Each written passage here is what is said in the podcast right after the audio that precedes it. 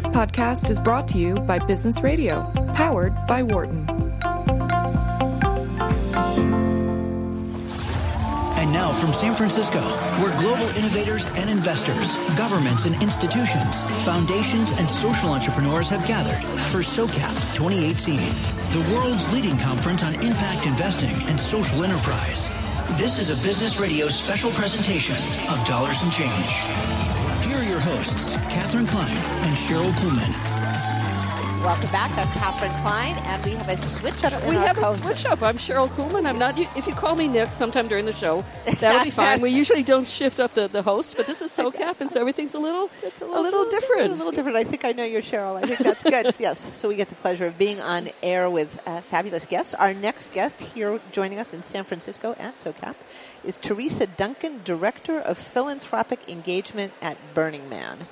Now I'm thinking a lot of our guests know something about Burning Man. I confess I've never been there. I'm thinking lots of creativity, lots of sand.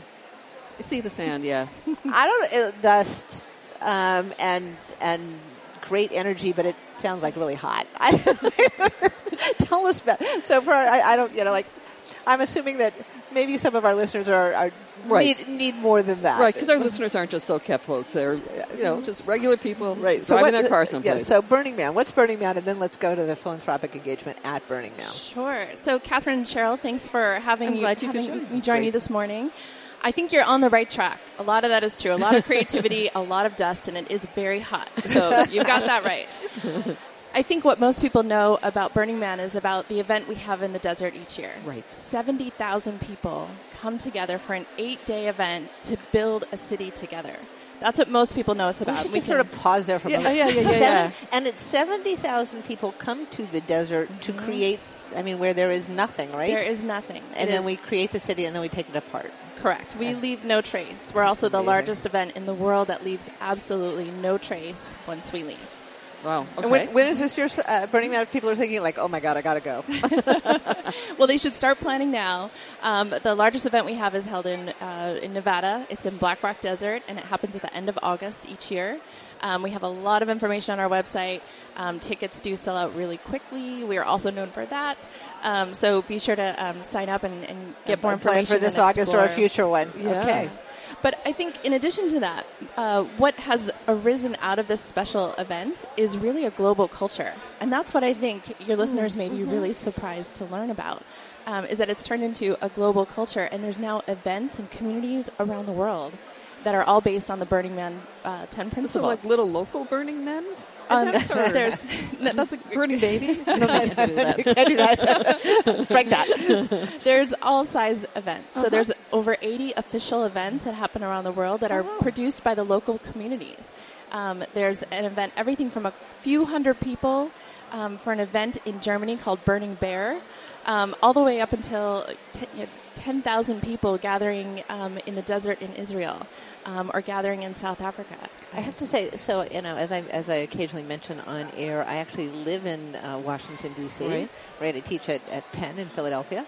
Uh, the Smithsonian, the Renwick Museum, has a, uh, an exhibit that's I think it's still going on. It's mm-hmm. fascinating and fun of the artwork of Burning Man. So oh. some extraordinary exhibits, and I have to say, you know, having never been to the sand, been to the lovely, beautiful mansion of the Renwick Museum, it gave me a little bit of a sense of. Uh, what kind of extraordinary creativity and fun? I mean, these just mm-hmm. amazing artwork. So, um, how does this the philanthropic piece? I'm, I'm, hearing community. I'm hearing this kind of creative, open mm-hmm. spirit, and environmental, and environmental. Right? But what's the behind? where does where is the philanthropic engagement that, that is part of your role? Oh, it's it's really threaded through every Burning Man experience in a couple ways.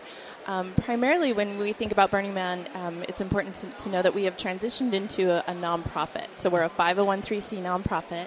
We have programs that uh, support our global community. And the philanthropy comes in in a couple different ways. One is that as a nonprofit, and in order to meet the growing demands of our community, we're raising dollars to support our nonprofit and to so, so that we can in turn support the art, the artists, the communities, and the demand around the world. But even more foundational than that is our gifting culture. So, one of the 10 principles at Burning Man is gifting. So, when you come to that event in the desert right. or any of the official events around the world, you can't purchase anything except for ice and coffee. We make exceptions for those.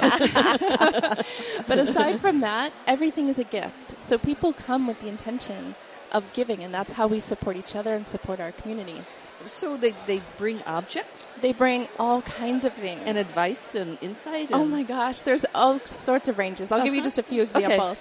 One is there's this wonderful camp that their gift that they decide to give is French toast for over a thousand people, where they Mm. bring all the ingredients and they bring all the volunteers. Wow. And they participate to gift French toast. And literally, I think it's a few thousand people that they're up to. God, you can just sort of conjure up what that smells like. Oh, it's sort of yeah. like, yum. It's amazing. out of out of the dust arises a French toast station. Yeah. Um, but there's there's also everything from like you mentioned objects. So some people are giving gifts and objects Uh-huh. um, just to express themselves and to give to others. Um, you mentioned even advice and guidance. There's this. Uh, there's pop-up gifts that happen. So, for example, if, if your expertise is life coaching or giving people advice or guidance, you can set up a station and gift that to the whole community. And hmm. sometimes it could be very serious, like let's really talk about the future of your life. Other times, they could be set up just to give you the worst advice possible. but it's in jest, in fun, and it's really a, an important part of our Making culture. the sand and heat seem a little bit worth it. You go, Sherryl. You tell me. you tell me all about it with all of your best, with your thousands of best friends. um, so, it and is the so is so. Talk to us about your role specifically. What um, what does your job entail? What is success for you in this in this role as as uh, as you know, director of philanthropic engagement? Well, um, success comes in, in many different ways. And what I love about Burning Man, the experience, not just the organization or the nonprofit, is that we, que- we ask ourselves that question often what is real success to us in our community?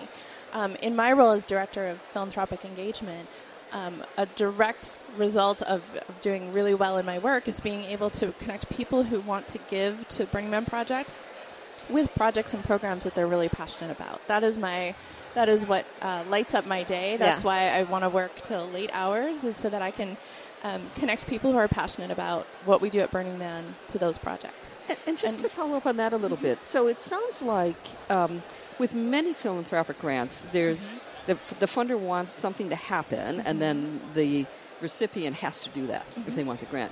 Is this the kind of thing where there's there's a project going on, and the funder instead says, "I'll support that"? Yeah, so uh, talking about deliverables and impact, Yeah. which is the theme of SOCAP, right? We're talking about that at almost every session. Um, absolutely. And we are getting um, uh, better at telling our story because a lot of what Burning Man's impact is can't be talked about in just pure numbers. It's not the number of people we serve, it's really through the power of storytelling so we can really understand the impact that is rippling, that originates in this So event. help us understand that story. How do you describe the impact of Burning Man? So e- everyone, one of the beautiful things about Burning Man is everyone has their own experience, and we try not to dictate what that experience is. Um, I think one way to look at it is that in traditional, um, conventional impact measurement, um, and the way we approach a lot of nonprofit structures, we first identify a cause, Right. and then we rally a community around it to support that cause. We actually do the opposite we develop a community that is so strong and is so engaged. We basically develop engaged citizens. That, in a sense, is our impact in the world. And with that engagement, we then have people going out in the world that want to do different things in their lives and with their with their communities. Mm-hmm.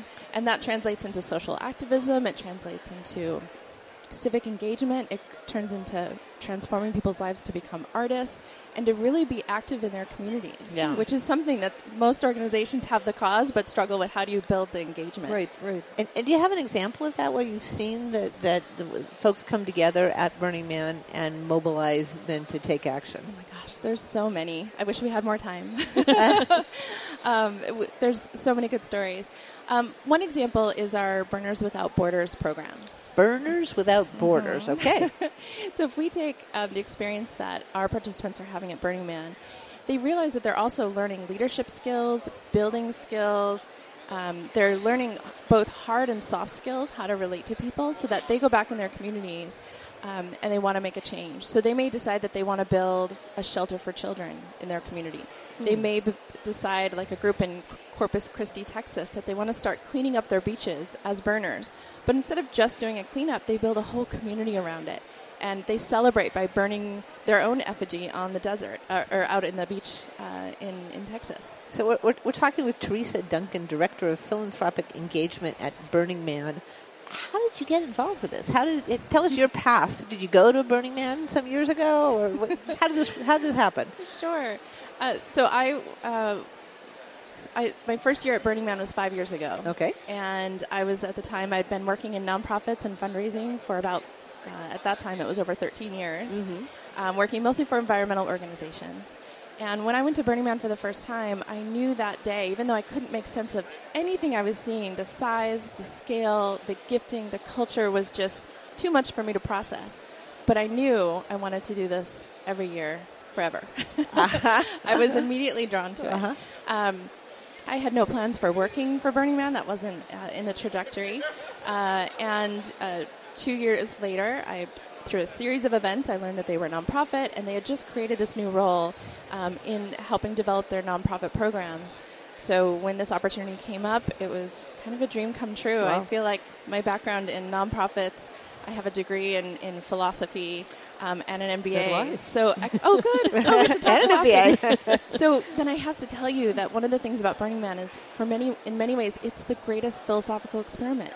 Interesting. Instead of talking about philosophy, we get to go out and create it anew every year in the desert. Uh, that, that, that is that is very that is very intriguing. So, um, Burning Man has been around for a long time Mm-hmm. uh, now.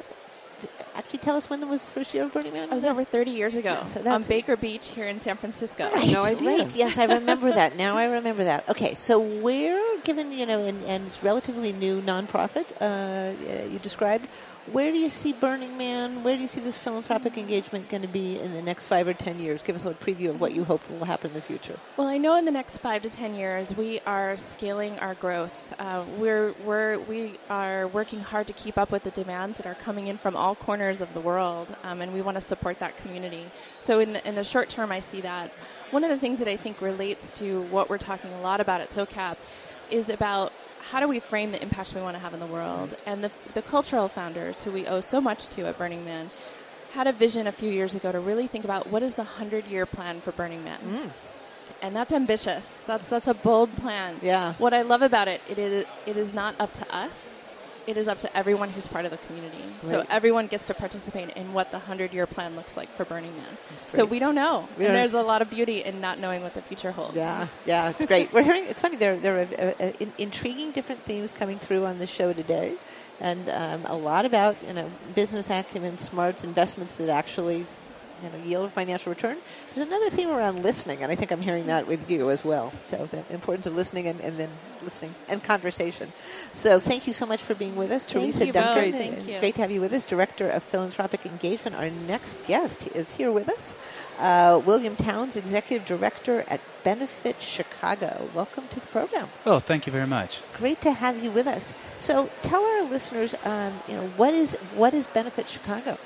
So, Benefit Chicago is is really an experiment that looks to figure out how do we connect patient, flexible, risk tolerant capital with organizations that are typically outside of the financial ecosystem. And so we try to, to merge those individuals who are looking to make those investments, and those individuals come in the form of corporations, foundations, and, and individuals with those businesses that could use that capital to really project their organization forward. So, a, a great and important mission. And is it uh, just businesses or nonprofits eligible as well?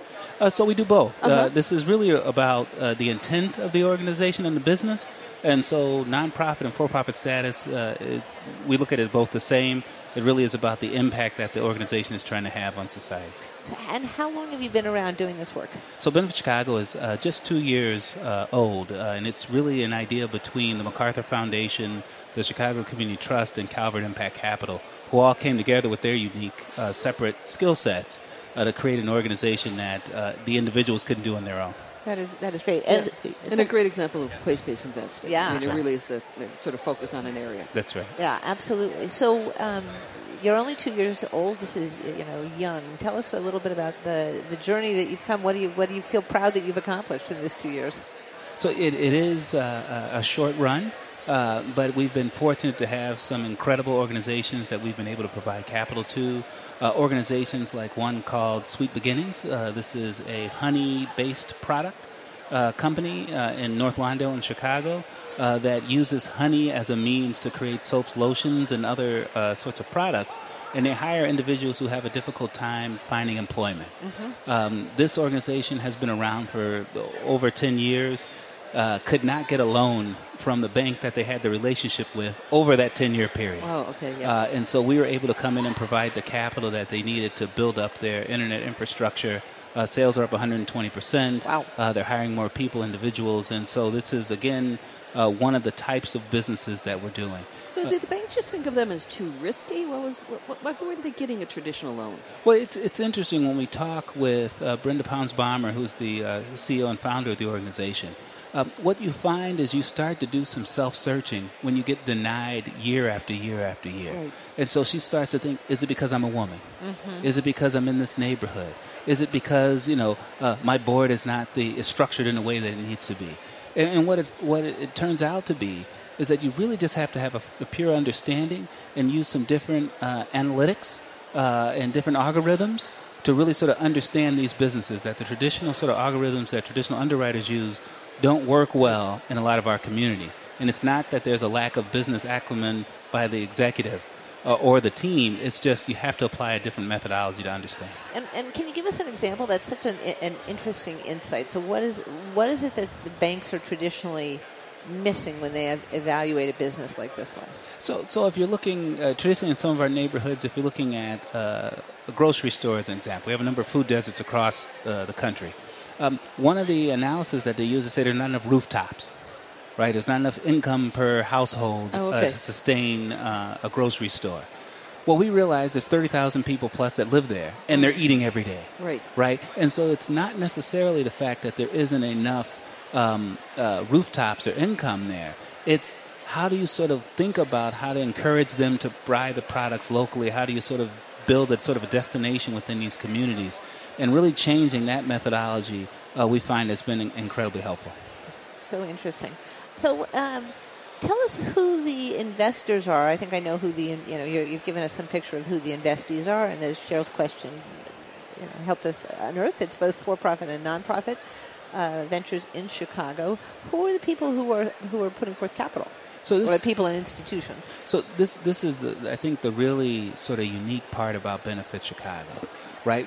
through our partnership with Calvert Impact Capital, people are able to invest in the Benefit Chicago Fund with as little as twenty dollars. That's great, right? So this is this is a notion that um, oftentimes people in our communities are waiting for things to happen to them. They're hoping something comes in, a big box store, these sorts of things. Benefit Chicago is really sort of flipping that upside down and saying sometimes the hand that we need is at the end of our own arm, mm. and we can sort of take control of our destination of our, our communities, de- destiny of our communities, and really sort of move it forward. So we have a broad range of, of people who have been investors in Benefit Chicago. Individuals at the thousand dollar level, hundred dollar level.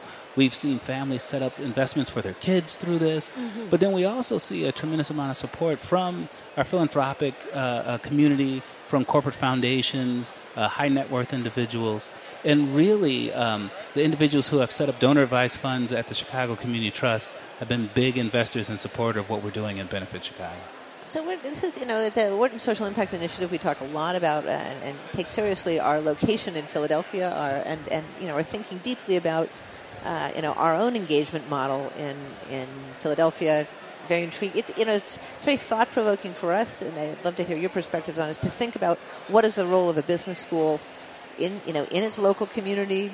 Anchor institutions, universities do some work in that way. Students volunteer, but it's like What's the role of the business school? So I'm, I guess I have two questions for you.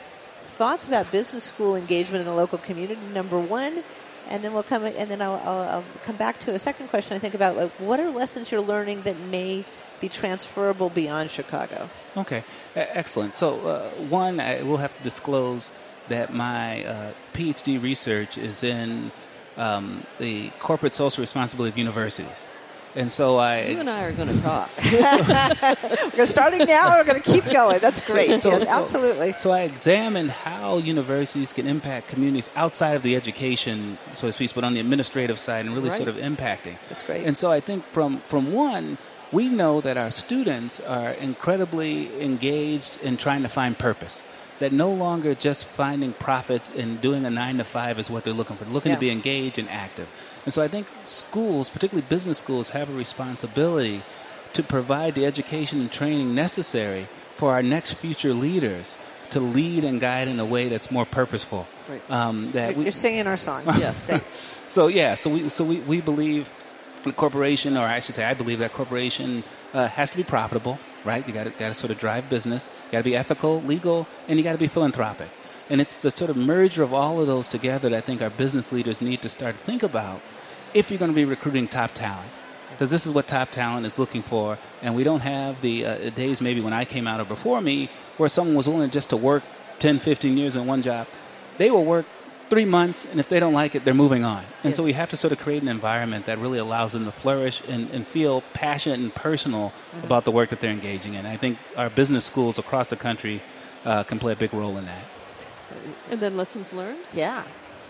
Well, I, I think um, it- one, uh, no one has it solved, right? This is a, a sort of a continued uh, sort of uh, journey, uh, and we have to realize uh, as times continue to sort of change, what's once was acceptable may not be acceptable in the future. So there's this constant sort of loop, double loop of learning that needs to sort of go out, testing, retesting, testing, retesting, and um, you know, I, I think as we continue to sort of move that way, it's how do we sort of express and measure the impact of the things that we're doing. There, there's still a large group there that may not believe in, in impact investing and that a business's sole purpose is the fis- uh, fiduciary responsibility to its shareholders. Uh, but we're seeing that sort of blend. And I think we've got to continue to sort of push that way, um, continue to try to understand the other side. Uh, and really sort of incorporate that into our, our lessons learned and, and move uh, our businesses forward. And so your investments aren't um, thematic, right? It's not like you're trying to do just education investments or food investments. So you must have a sort of um, try to measure the impact from each individual and different investment. Is that how you approach it? It's incredibly difficult Yeah, to, okay. to roll up the uh, the impact measurement, but that, that is correct. We have sort of three themes that we Uh-huh. sort of look at, but they're loose. Uh, it's uh, job creation, uh, wealth building, uh, and then what we call sort of job readiness or effectiveness. Mm. And that last piece is, is a little bit of a catch-all. We've been really looking at how do we fund um, student loan investments that allow students, whether they're DACA or, or out of Pell Grants, to continue on with their education in a way that doesn't burden them Oh, uh, for the rest of their lives. So there's a number of funds and, and individuals who are working on that piece, and I'm really excited about that particular uh, sort of place in the job effectiveness uh, area. And that would be only for students attending Chicago colleges or Chicago students attending other colleges? Or? Yeah, it's it's currently we're trying to see if we can focus this on the Chicago Yeah, schools yeah. Uh, in general, and we're we're six counties, so we're a little broader than just uh, we're more the region as Not opposed just to just County, Chicago. yeah. That's Yeah. correct. Well, and that's something that could be transferable to other areas as well. You know, if you figure this out, Yeah. different cities could try to, and, and areas could adopt it as well. Yeah, I, I think so, and I, I think you know another thing that can sort of be transferred is this notion of how do we sort of look at our communities and how do we sort of define um, success, uh, and really sometimes we've got an investment in the optimal amount of jobs they're going to create is probably six. Right, and so there's a lot of debate on well, should we invest in this? It's Yeah, only six so- jobs. yeah. But my, my response is to those six individuals, this is incredibly impactful. Uh, and so we have to sort of really, I think, sort of figure out how do we um, partner with, how do we sort of bring capital stacks together in a way some businesses that we look at um, will need a loan, but also really need a grant. And so I'm, again, fortunate to be partnered with the MacArthur Foundation and the Trust to really be able to talk to them about this really needs a grant for a consultant. This could help de risk the investment. And how do we sort of stack that capital in a way that's uh, productive? Interesting. And uh, if I'm understanding the structure of Benefit Chicago, you have, you know, you have uh, investors in philanthropic support from the MacArthur Foundation. You said from Calvert. Uh, I, I'm wondering how you, uh, and I don't know how much of a Chicago presence they have, how much they are from Chicago, of Chicago, in Chicago, versus outside of Chicago, and how you are kind of navigate uh, listening to community, having a community voice, but having these major institutions that are providing important capital. That I can imagine, you know, like wow, both of these are really important and some tension there. Uh, there is a cultural difference, e- even in organizations that have the same premise and idea. Uh, the approach sometimes is slightly different, and so it is a uh, interesting, I think, position to be in to hear how MacArthur talks about their sort of impact investing, sort of at this global lens that they can sort of really look out, uh, and their experience locally in Chicago, as opposed to the community trust, which, Which is, is a local, yeah. Chicago trust. And so I think what really happens is I'm benefiting from the knowledge of both uh, of those differences in, in the work that we're doing. And really, in many cases, act as a translator to the community to understand, well, why are, why are you doing it this way? Um, why not uh, be more locally focused and more direct investments? And so, really being able to translate um, uh, those sort of theories and practices from a, a large global institution like MacArthur, from uh, an organization like Calvert, who's in Bethesda, uh, a name they may have never heard Right, of, right. uh, versus the trust. And I think it's it's really bringing the best of all three organizations into the work that we're doing that uh, really gets me excited. And, and tell us more about. Uh, you, you started with that great example of the honey, The honey, com- company. Yes. Uh, what are other examples of things that you, you know that where you've given loans, you've given investments, made investments, you know, or you're contemplating, so we can sort of um, again get this feel of like, well, what does this actually look like on the ground? Uh, another interesting one is there's an organization called Autonomy Works. It's uh, based Autonomy in Works? Autonomy Works. Okay. It's based in a, a suburb just out outside of Chicago. Uh, and this is a gentleman who uh, was a C-suite executive for a number of years. Uh, had a son who had autism, and as he watched his son matriculate through high school and then through college, he began to realize that there really wasn't much of a future uh, for his son outside of finishing college. And as he began to do some research, he began to realize that most individuals with autism are either uh, cared for by the state or cared for by family. Uh, so he went out and created a company uh, that really highlighted and used the assets of individuals with autism. That if it's in- incredibly detailed, incredibly repetitive, they can excel. And so he created Autonomy Works, which is a marketing analytics company. Uh, they now have um, uh, many of the companies uh, uh, your audience would know Morningstar, Reddit, Razorfish, these companies, and they provide all of the marketing analytics and data uh, for these organizations. He has since um, has over 40 employees. 90% of them have autism. And when you talk with the individual employees, uh, that's where the real sort of story comes out. When they're saying, I was dependent on my parents and, and, and my mom for a number of years, and now I'm taking care of them. I'm now driving to work. I'm now, you know, feeling I have a sense of responsibility and commitment. And that's really powerful and it's making money, right? I mean, so you've got this sort of dual role. Um, many of his staff now have been outsourced and don't even come to the office anymore. They're embedded in the organizations that they were working for. And so these ideas um, are really sort of powerful ones. And it takes uh, sometimes a, a slightly different look uh, at this, that we're not just looking at the numbers, that sometimes you're really uh, underwriting the hearts and minds of the leadership and the board. Uh, and this is the kind of thing that we're trying to do. If it's a straightforward investment that you can get from a bank, we would like you to go to a bank and do that. Interesting. Um, so, and and how do you think? Um, how do you think about the core aspects of the model? I mean, you're, is this, you know, making investments, sourcing, you know, sourcing and uh, deals? Is it? Are you? You're also providing coaching? Is it? Is it? You know, I, I'm hearing elements that are around even storytelling and communicating. Uh, you know, the potential here. If you think about, you know, your key tasks or the key tasks of Benefit Chicago, your key strategies, what are those? I, I think, in a way, it really um, uh, follows what a venture capitalist is trying to do. And and so we really want to be seen as a social venture capitalist, that we're looking for opportunities on things that perhaps aren't quite clear to the general public, but we see something in there. There's something in the leadership, there's something in the product and idea that we can sort of take uh, and sort of buttress against uh, and really sort of build up over time. And, and that's really what we're looking for. It is a little bit of visionary, it's a little bit of um, underwriter and due diligence, it's a little bit of a coach, uh, but it takes all of those varying components, I think, to really sort of be successful uh, in what we're doing. And you don't always get it right. Yeah. A- And, so I think Well, we have to sort of. That's right? right. Right. And so we have to learn sometimes these investments will lose money, but that's okay. And we shouldn't um, uh, write off a community or, or, or a group because we've made an investment that went bad. And I think that's a lesson, again, that, that should be learned from the venture capitalist side. uh, that we will lose money, we will mess up, but it's okay. Let's continue to move forward. Yeah, yeah. Well, thank you so much for being with us. We've been talking. great- Yeah, we've been talking with William Towns, Executive Director at Benefit Chicago. I'm Katherine Klein, and I'm Sherryl Kuhlman. and we are uh, excited to be talking in this segment of our show with Paige Chapel, President and CEO of Aeris. Thanks so much for being with us, Paige. My pleasure. Great to have you with us. Tell our listeners what is Aeris. Aeris is a rating and information service. We've been around for about 15 years. We uh, rate community investment funds, also known as CDFIs, Community Development Loan Funds. We rate risk, but we also rate their ability to deliver the impact that they are promising. Who are the consumers of those ratings? Who needs these ratings and why?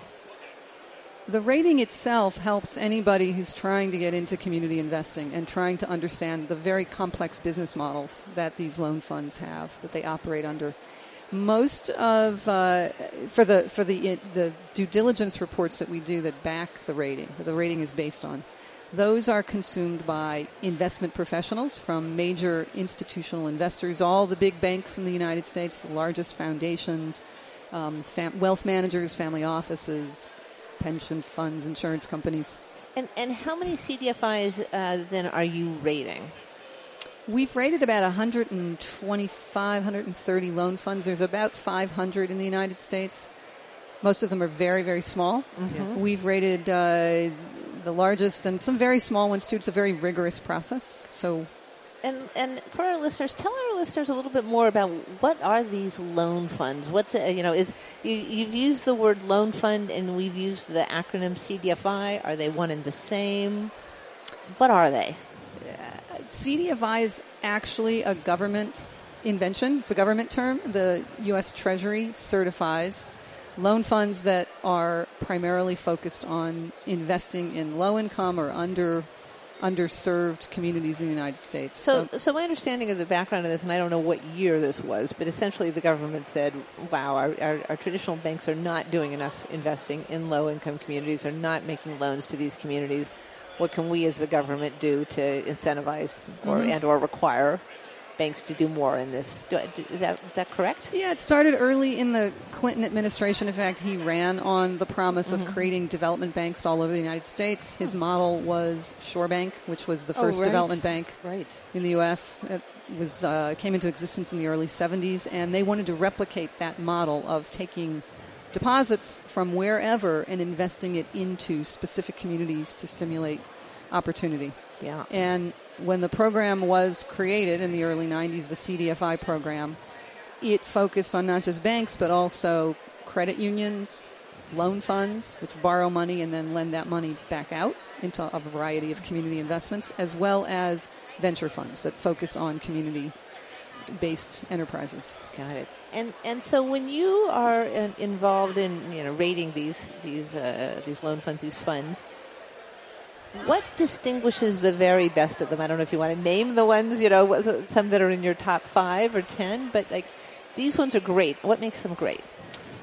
The ones that are great are the ones that have figured out how to do investing, lending in communities that really need the investment. These are riskier loans, but they are experts in managing that risk and protecting their investors from that risk. At the same time, they're able to achieve meaningful transformational impact in those communities. I think those are the best. And then for your rating, how do you uh, draw out that information? You can clearly draw out what the financial is, but how do you draw out the impact that they're making? you should ask a loan fund that we've subjected. Um, we require them to upload to our platform a lot of, of narrative as well as quantitative information. Um, our analysts pour over everything we ask the CDFI to give us and then goes on site when we initially rate them for a couple of days and interviews management as well as uh, directors of the board on the board um, we'll come back, have additional questions that, that we may have question that we may want to look at. We're also doing an, an, a quantitative analysis of their financial and impact performance, um, and then we will draft a report, ask the CDFI to look at it, and send us factual corrections. It's finalized and it goes to a ratings committee. But we're we're looking under every grain of sand, pretty much. And, and have you figured out what you know? It, it, you've talked about the impact, the, the ones that are that are have the highest impact, the highest. You know, they are giving loans to communities. They're the best at, at, at managing the risk, protecting investors from the risk, and having deep impact. And and any insights into how they do it? Is Right. this you know? It, it could be, hey, you know what? They just have better founders, better managers. It could be they have deeper ties to the community. It could be they have deeper business expertise. What kinds Yes. of things are you seeing? Yes. Yes, all of that. And what and, and what have I missed? Uh, what else do you think? Uh, they also have an engaged board of directors Mm. that's really looking at okay, are we achieving what we're trying to around impact, and are we really managing the risk? Do we really have the systems and and practices in place, and do we have a strategy going forward for how we're going to grow and be sustainable as a business ourselves as a loan fund? Um, so it's it, it's it's all of that. It's Yeah. like looking at any kind of financial institution, but adding that impact component. on top. And so you said you have a, a one about 150 ratings. Right now there are- are right now there's about 85 currently rated Okay. institutions. Um, and so that's that's a, just a percentage of Mm-hmm. the total number. Would you? Is the goal to try to get more more of these funds involved in the rating system? Is that a good end for you? Yes, what what CDFIs tell us is that they're getting ready to get rated because word's out on the street that it's a very arduous process, mm-hmm. and they obviously they don't want to get a bad rating. Right. Mm-hmm. That's the risk you run, right? Yeah, and so there's a certain level of operations and sophistication that have to be in place. So smaller CDFIs that may have a staff of two or three, you tell them, wait, Wait until you get more. this will be so disruptive. You don't want to get rated yet. And so there are there's a large number. I don't know how many, but when we go to conferences, CDFIs will approach us and say, "Oh, we're getting ready to get rated." Uh-huh. And- And, and, the, and the C in CDFI again is community. So most of these are they're, so they're community focused. How do you define, or how do they define community? Is this a you know is this a uh, you know a, small part of a major city? Is it the, is it a city? it a neighborhood? Is it the yeah, city, the Is it the state? Exactly. This or the region? Yeah, it's it's uh, some of them are very place focused and they define the boundaries of the place. Increasingly, what you're seeing because poverty is being dispersed in the United States, you see CDFIs that focus on specific populations, and so their their community is that population. Oh, interesting. So so uh, give us an example of that. Um, might be refugee or immigrant groups. Might be. I mean, it's usually diverse. It usually isn't one one population or one community. It's multiples. Um, there's some CDFIs that are financing businesses that are started and owned by vets, for example. Um, others are again refugee communities that may be dispersed throughout a, an urban area. Right. So that's interesting. I mean, this is an insight that you you have as a result of the work that you do, right? What else? What other insights do you get from being the rating agency, working with all these CDFIs? What's going on with poverty or wealth distribution or income inequality? What do you learn? Uh, well, it's interesting since the crash in 08, demand for CDFI capital has grown because the banks, I think, have not think the, the banks have pulled back, especially around small business lending. There's been a big focus on small business lending, which is also you've seen fintech companies come in and play a role, and the more aggressive, assertive CDFI loan funds that do small business lending are partnering with fintech partners. So, um, in terms of it's a hard question to answer, Yeah, yeah, Sherryl, no, in terms I- of what we're seeing about poverty. And Right. uh, it's uh, we're looking at 85 CDFI. Some of them are national, some are regional, some are very localized, Uh-huh. and the situation is unique to what each of them are trying to do.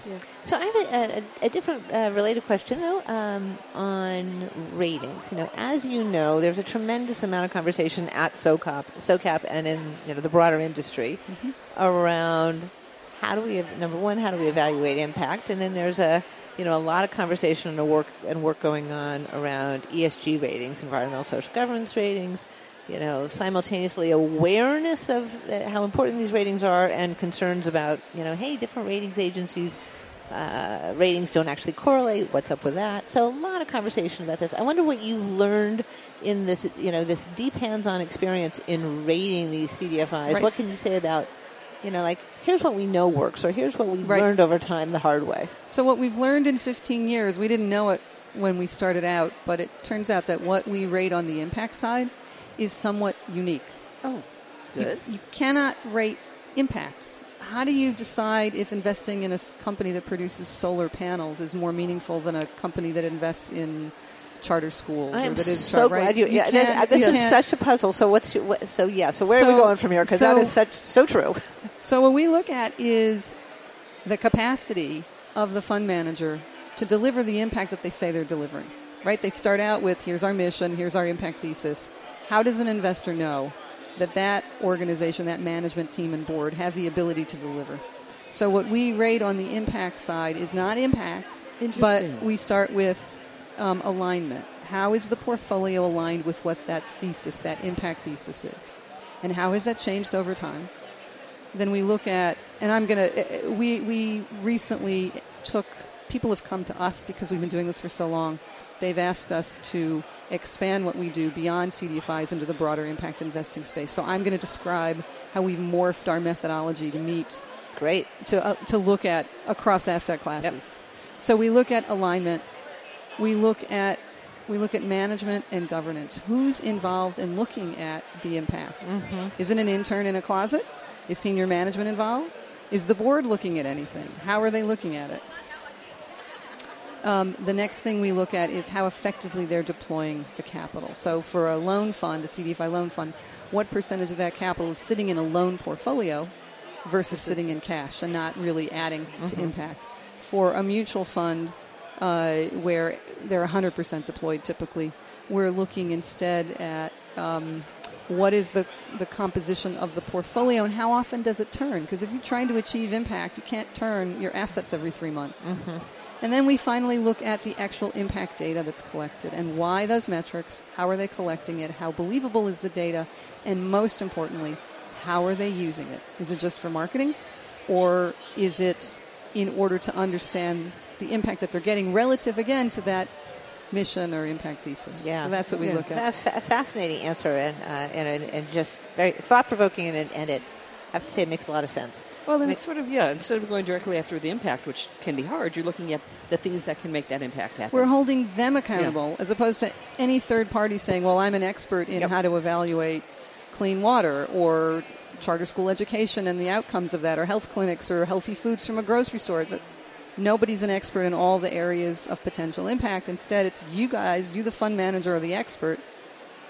Make Prove it. Right, right. How are you achieving that impact? So, it, Paige, it's been great having you with us. Maybe a final question for uh, uh, Paige Chapel, President and CEO of Aeris, which is, what are you hoping to accomplish at, at SOCAP? You got uh, like two more days here.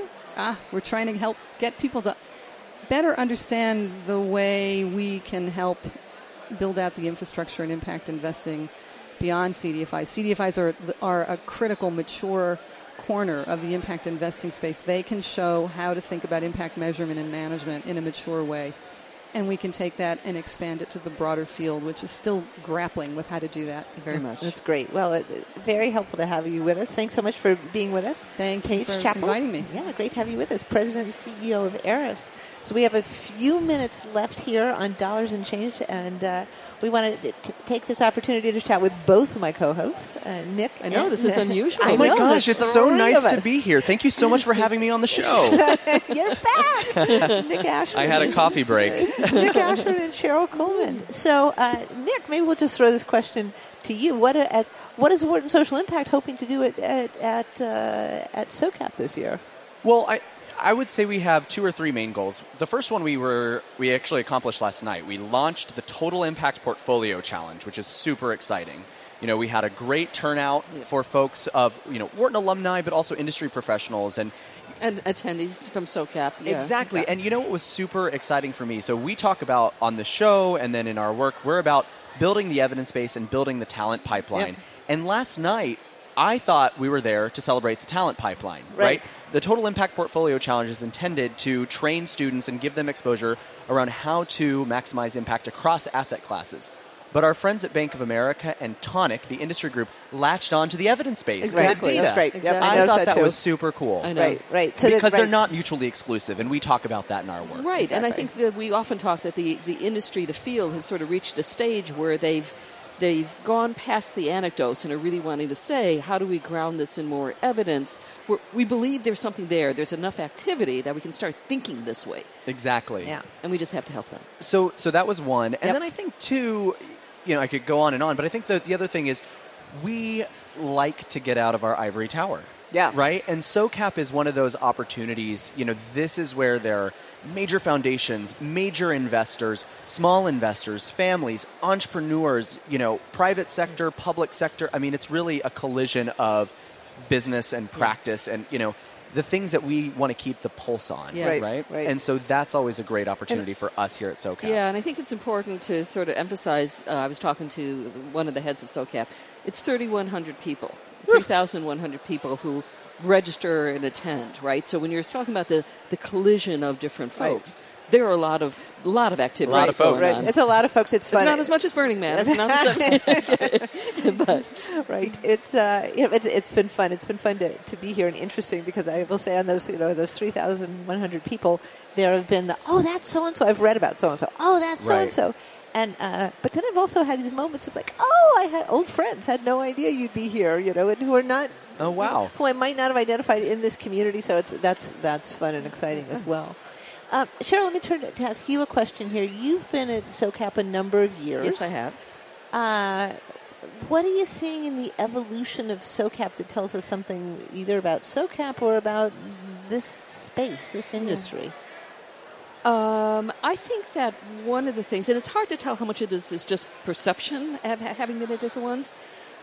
When I first was at the first SoCaps, it struck me that it was very heavy with, with a lot of social entrepreneurs um, and, and nonprofits and that. What I'm seeing now, just based on some of the panelists and some of the discussion, there's a lot more discussion about collaboration, public private partnerships, innovative ways to bring folks together. And so I think that that's partially due to the funding and thinking about how we get more capital to it. But I think it's also recognizing that in order to um, scale and make all of this bigger, we've got to think about how we work together in different ways. And so I think that that's part of part of what I'm seeing. It, it went from being mostly individuals looking for funding to really thinking about collaboration Right. and working. Yeah. And, and to pick up on that thread just a little bit, um, you know, when we had John Levy from Franklin Templeton on in the first hour, you know, one of the things he said that I think is really right, especially for SoCap, is as you get bigger, you know, investors, maybe bigger brands, including Wharton, involved in this conversation, it, it's exciting for the industry, but there's a, it's met with a lot of skepticism Sure. as well. Oh, having the big players in? Uh-huh. Yeah. Right. And so that collision here at SoCap is interesting how those conversations evolve, whether it's from a panel or these side conversations. And I, and I think it's real, and we see that here. And it, is it skepticism or is it a little bit of um, a, ch- a clash of cultures, right? You know, because we've we've joked about. I think it's both. Yeah, Yeah, yeah, Because right. we've joked about how very different it is to have Wharton, not just a business school, but a kind of rigorous, skeptical business school, Right. it, doing impact investing, Right. And and when you've got the social entrepreneurs and people who have been like, I've been on the ground for a long time, I know what works, I can do this, Right. And we're coming in and being, eh, let's let's look at what we can get from the data. Yeah, it's Yeah, a- one- yeah. one we, we were hearing some of these things from our guests. I was going Right. to say, Yeah. right? You know, so we were hearing this from, uh, you know, from the from Tom Mitchell earlier at Cambridge Associates, as you said, from John Levy at Franklin Templeton. These are people who are part of a larger institutions that are not entirely impact focused, but these folks are pushing an impact agenda. You know what? I guess we're that's us too, right? That's Right. Yeah. Wharton Social Impact. Well, and I, I find it interesting. I've noticed this in conversations that we have off the radio, but even today, some of these big players, as they get into it, they also mention we have a long history of doing this Uh-huh. in various different ways, right? Like our founder. Yeah. du- you know, was exclusionary and didn't want the sin stocks, and Right. they they want to have that long history. It's not really saying like, "Hey, we're ge- we're getting into this now, Yeah, and that's okay," yeah. but rather we've been doing this for a long time. We just and- didn't know what it was. Right. Uh-huh, Yeah, exactly. Yeah, Yeah. no, it's, well, it's interesting, and we've often remarked that there, you know, there are many paths that people take to being having an interest in impact, and it may be, you know, I'm an investor and my clients are asking for it, and it maybe I'm an investor and it does seem like there's a risk associated here, right? And you know, let me avoid the companies that are going to investments that are that are most likely to run afoul of corruption, climate change. You know, racism, Yeah. sexism, and all the rest, or you know, like I really want to make a difference in the world. Uh, I've been struck also in, in the theme that you guys are, you know, talking about SOCAP. I've been struck by the amount of attention to public equities. You know, I think we think about social entrepreneurship, we think about private equities, but there's a lot of conversation here about public equities, and I think that's a, you know, and and uh, very much part of this same theme. Is it, you know, is this real? Is this serious impact? You know, and, and um, I, I, I suspect we'll. s- I'll I'll be curious to see where that goes in the next few years. Yeah. I think we'll see it as a growing piece of the conversation, and I, I don't think we figured it out. But I think one thing that we did hear from a guest was all investments, all companies have an impact. Yeah, sure. And I think it goes to is it positive, is it negative, and are we trying to minimize the negative? Right. Well, and again, what, and we've talked about this often, is, is that for a lot of these corporations and public companies, they are using social impact as a driver for innovation. They are creating Right. labs, for instance, around social impact. They are creating investment funds that they're using to invest in food companies so that they can bring that innovation in Right. rather than having to create it. So, I mean, I think those are really interesting, different ways that corporations are trying to say, uh, maybe we can play in this in a different way. Yeah. Right. Yeah. So we're coming to the end of this. Uh, so, any you know, last thoughts, Nick, about things that have struck you, things you want to highlight here for our listeners and for us as we think about this time at SOCAP? So, one kind of curveball. We're, we're looking for our listeners. We are currently looking at sort of a, a participatory art installation here at SOCAP, and it's around climate change. And they're asking you to reflect on if you know climate change continues and we're not mitigating it, and the world is different. Yeah. What are you going to miss? Wow. Polar bears. And, and, and it was I'm like I don't know you know like there's so much I would miss and it was Right. it was like whoa that it hit me Yeah. And so I just wanted to share that with our listeners it hit me to be like someone wrote like the island of Manhattan Right. you know Yeah. Miami Yeah. and or the polar bears right, Right. Or enjoyable summers. You know, summer, Exactly. summers out. Ah. Summers where you want to spend. It is very. It is. It is very frightening. Uh, one one quick thing I would highlight, you know, as, as while we're having conversations about big capital and about public equities, we're also seeing conversations, a lot of conversations about um, particular communities and groups. Whether it was the conversation about HBCUs and, and building up venture capital talent and experience among you know, historically black colleges and universities, or it's a focus on particular uh, locations like Chicago. So, you know, I'm excited to see that. I think that, that's really important. Sherryl, final word. Any final thoughts that, that, that's exciting you here at SOCAP? Yeah, no, no. I, I think that what is, what's exciting is actually just kind of seeing the energy and, and the evolution. Right. Um, and I think we're part of the evolution to to kind of maybe more mainstream, less traditional kind of social impact, and, and we're glad to bring that along. That is great. All right. Well, we are excited to be here. It has been so much fun broadcasting here from SOCAP in San Francisco. This has been Dollars and Change on Sirius XM Business Radio on Sirius XM 132. Big thanks to my co-hosts Nick Ashburn and uh, Sherryl Kuhlman, and to our seven amazing guests. Uh, and thanks so much for listening to Dollars and Change.